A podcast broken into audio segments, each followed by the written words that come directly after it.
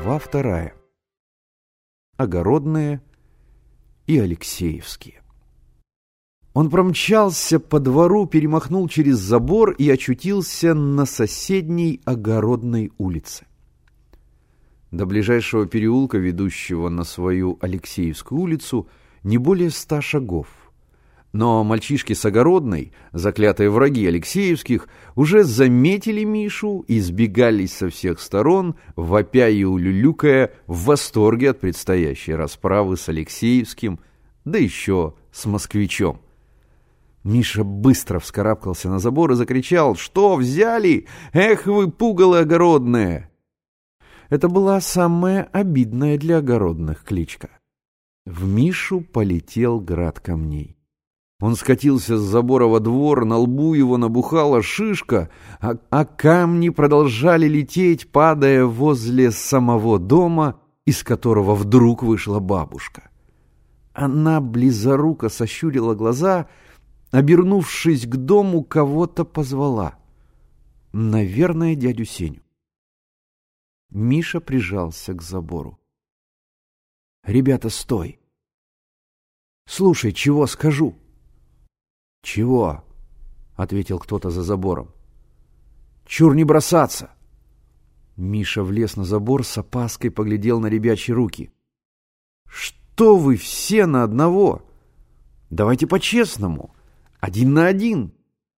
«Давай!» — закричал Петька-петух, здоровенный парень, лет пятнадцати. Он сбросил с себя рваную коцовейку и воинственно засучил рукава рубашки и воинственно засучил рукава рубашки. «Уговор», — предупредил Миша. «Двое дерутся, третий не мешай». «Ладно, ладно, слезай». На крыльце рядом с бабушкой уже стоял дядя Сеня. Миша спрыгнул с забора, петух тут же подступил к нему. Он почти вдвое больше Миши. «Это что?» Миша ткнул пальцем в железную пряжку Петькиного пояса. По правилам, во время драки никаких металлических предметов на одежде быть не должно. Петух снял ремень. Его широкие отцовские брюки чуть не упали. Он подхватил их рукой. Кто-то подал ему веревку. Миша в это время расталкивал ребят. «Давай побольше места!» И вдруг, отпихнув одного из мальчиков, бросился бежать. Мальчишки с гиком и свистом кинулись за ним, а сзади всех, чуть не плача от огорчения, бежал петух, придерживая рукой падающие штаны.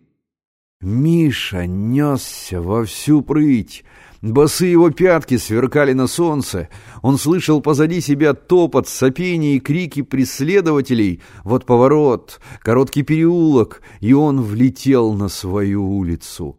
Ему на выручку бежали Алексеевские, огородные, не принимая драки, вернулись к себе. «Ты откуда?» — спросил Рыжигенко. Миша перевел дыхание, оглядел всех и небрежно произнес. «С огородной.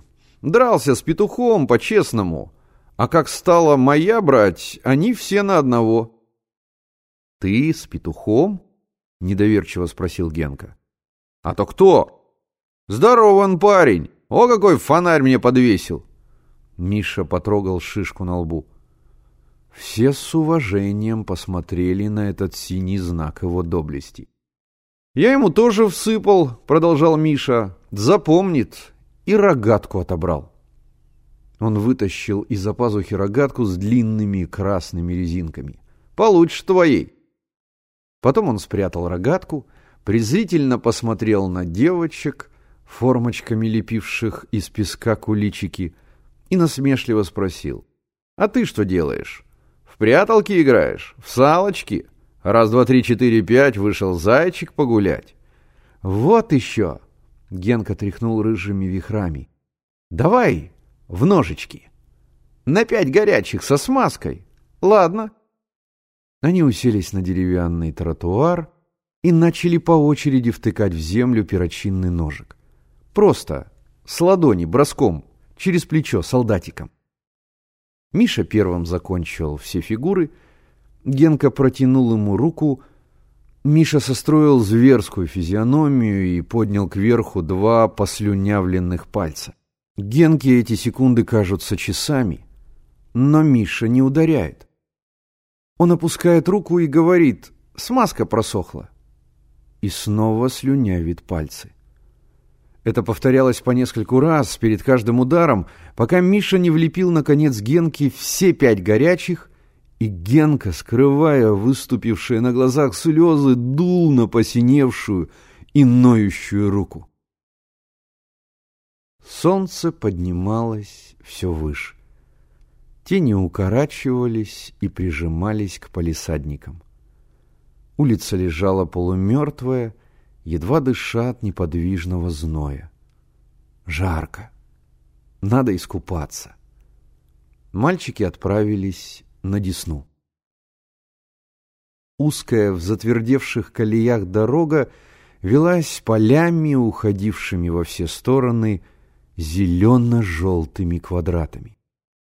Квадраты спускались в ложбины, поднимались на пригорки, постепенно закруглялись, как бы двигаясь вдали по правильной кривой, неся на себе рощи, одинокие овины, задумчивые облака. Пшеница стояла высокая, неподвижная, мальчики рвали колосья и жевали зерна, ожесточенно сплевывая пристающую к небу шелуху. Пшеница что-то шелестела — Испуганные птицы вылетали из-под ног. Вот и река. Приятели разделись на песчаном берегу и бросились в воду, поднимая фонтаны брызг. Они плавали, ныряли, боролись, прыгали с шаткого деревянного моста, потом вылезли на берег и зарылись в горячий песок. А в Москве есть река? — спросил Генка. Есть. Москва-река. Я тебе уже тысячу раз говорил. Так по городу и течет. Как же в ней купаются? Очень просто, в трусиках. Без трусов тебя к Москве-реке за версту не подпустят. Специально конная милиция смотрит. Генка недоверчиво ухмыльнулся. «Чего ты ухмыляешься?» — рассердился Миш. «Ты кроме своего Ревская не видал ничего, а ухмыляешься».